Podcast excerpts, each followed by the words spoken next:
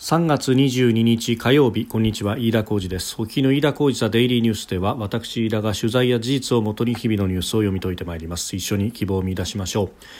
え今日取り上げるニュースですが、え東京電力と東北電力の管内に、え電力需給逼迫警報が出されております。一般企業やあるいは家庭に対しても節電を呼びかけているということですが、えー、この後夕方にも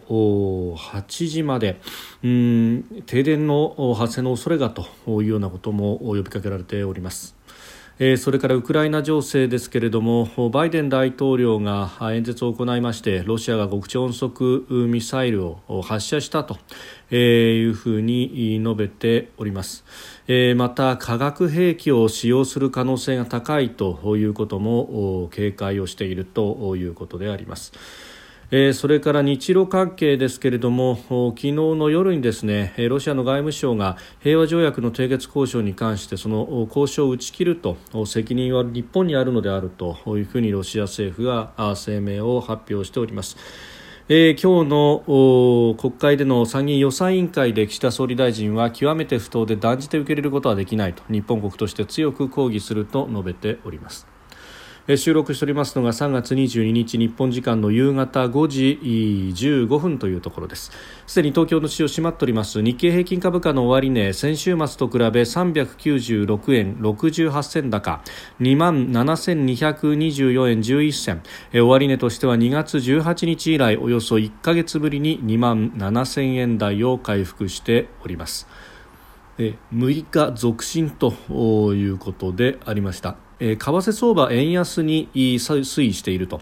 えー、今朝方ですね1ドルあたり120円に乗せるという展開がありまして、まあ、その辺で、えー、投資家の心理が強気に傾いたということであります、まあ、輸出業を中心に採算が改善するだろうというような期待がかなり高まったということが言われております。えー、ただ経済の足元非常に脆弱ということが電力の部分でも見て取れます。えー、東京電力ホールディングスと東北電力管内で今日電力不足に陥る恐れがあるとして、えー、経済産業省は電力需給逼迫警報を出して、えー、一般の家庭や企業に節電を呼びかけております。えー、東日本大震災の後の計画停電などを受けて2012年にこの警報の仕組みが設けられました、まあ、それから初めての事態ということでありますでこの電力の逼迫でありますが、まあ、電気はですね、えー、需給が一致していないと周波数が乱れてそしてあまり周波数が乱れすぎると、えー、大規模な停電を起こすとブラックアウトと呼ばれますけれども、えー、その恐れがあるということで、まああの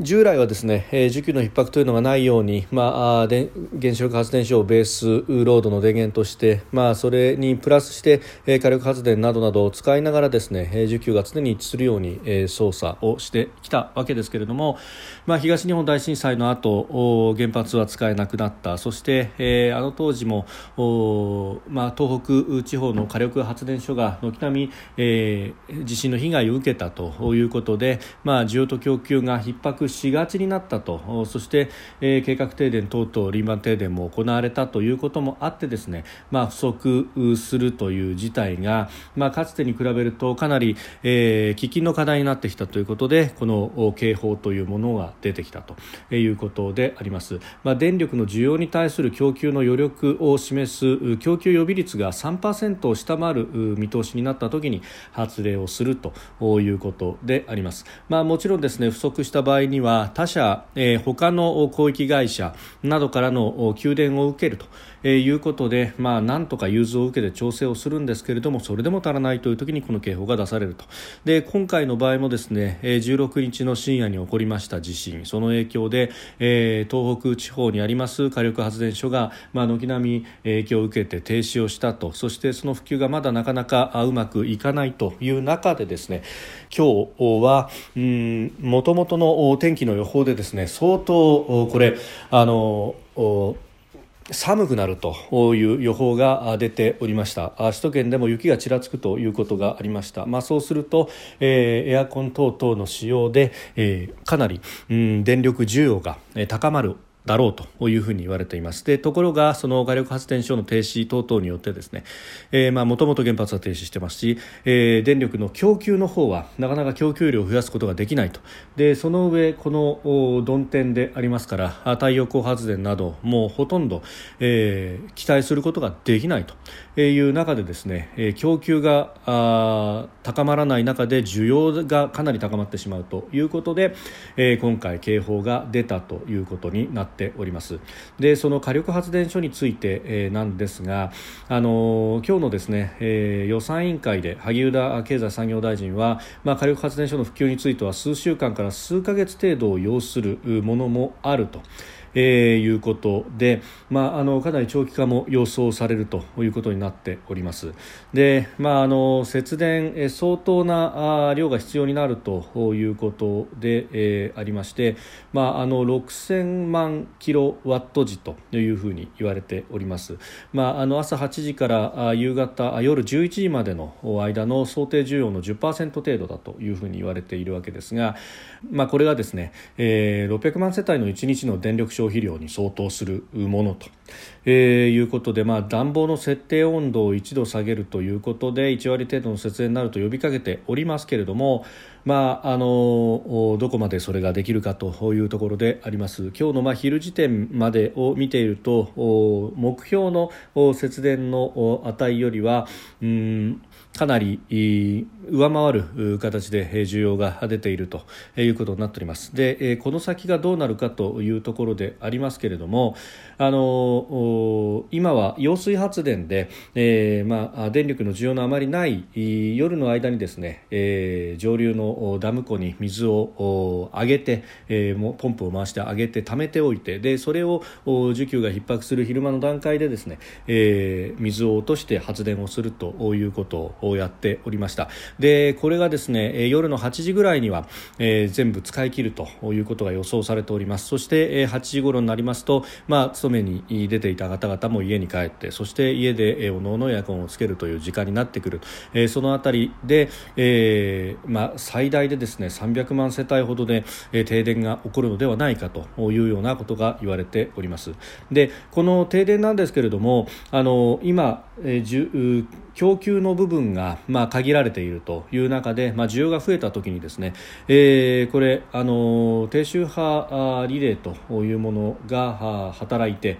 需要にですねあの供給量に、まあ、マッチするだけの分に、えー、需要を、まあ、強制的に下げるということで、まあ、変電所単位でどこが落ちるかは、えー、システム上わからないということでありますけれども、えー、変電所単位でですね、まあ、あの電力の供給を強制的にカットをすることで、えー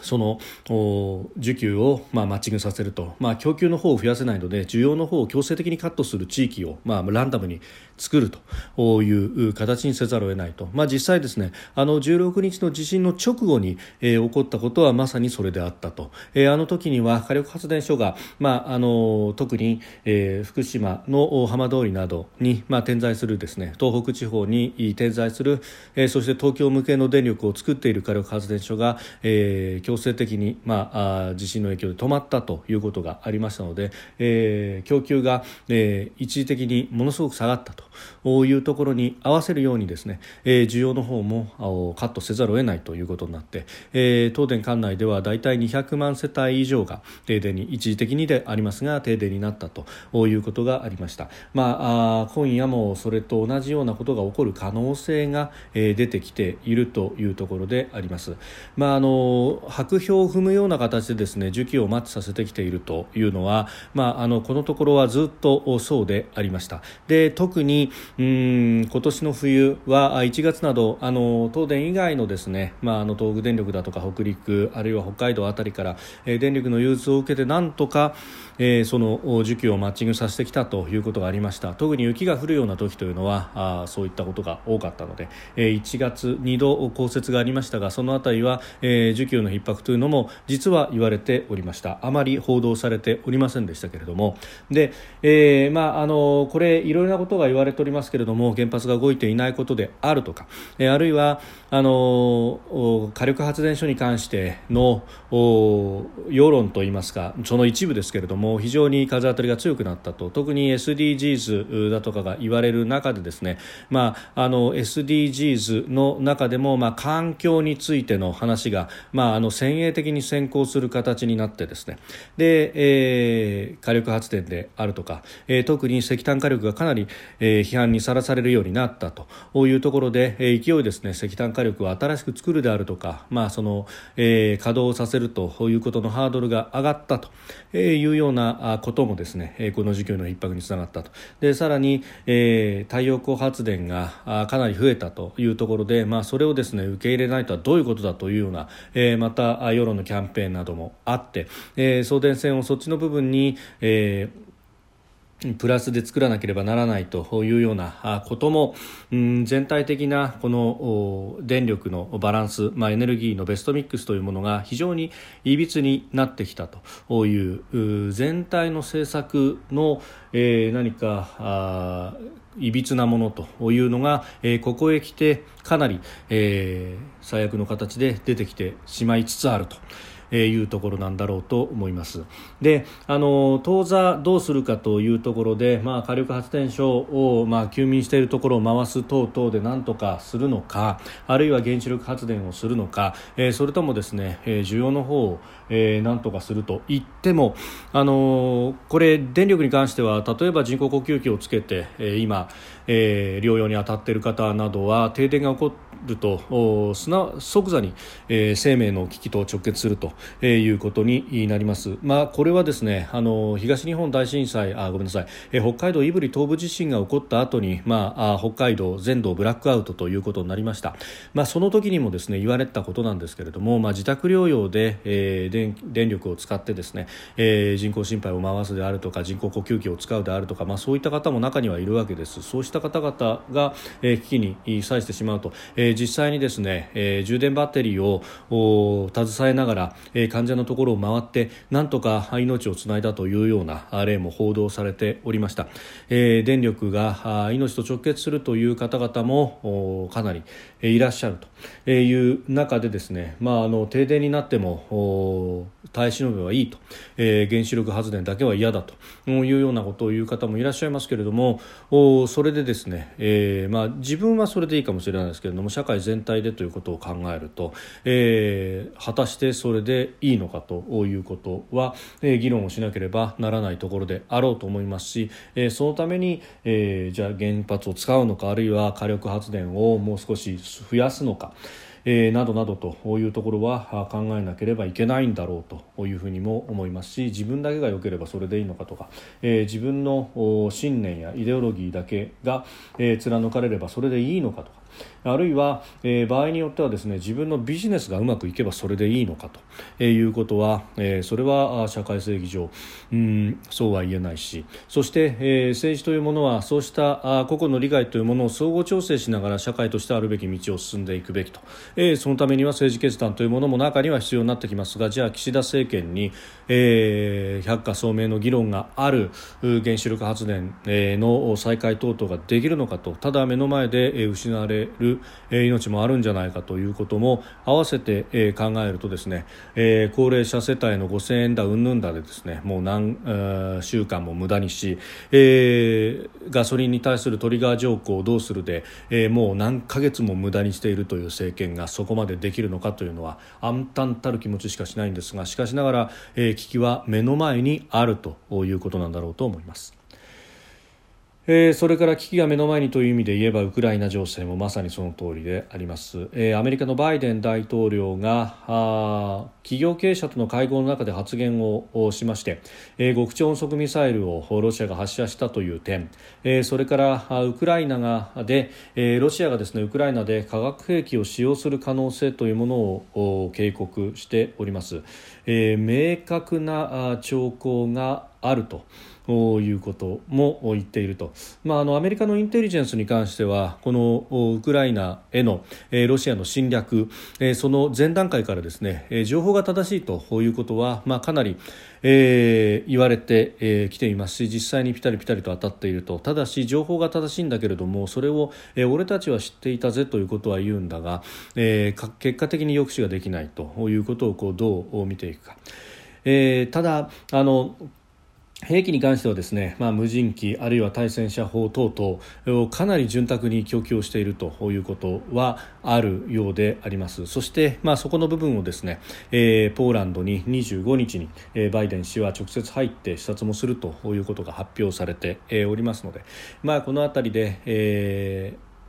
兵力に関してはですね、まあ、兵器に関しては最新鋭のものの提供というものによって、まあ、ウクライナ軍が、え、実際持ちこたえているというところはあると思いますけれども、まあ、ただあのアメリカ軍があどう動くかというあたりも含めて、ええー、まあ、東アジアでもし同じようなことが起こった時にどうだということも含めてですね日本としては見ていかなければいけないし、えー、再三再四申し上げておりますがそれを見るとですね、えー、ウクライナを支えるという以外に我が国我が法としての選択肢はないのではないかと思うところであります。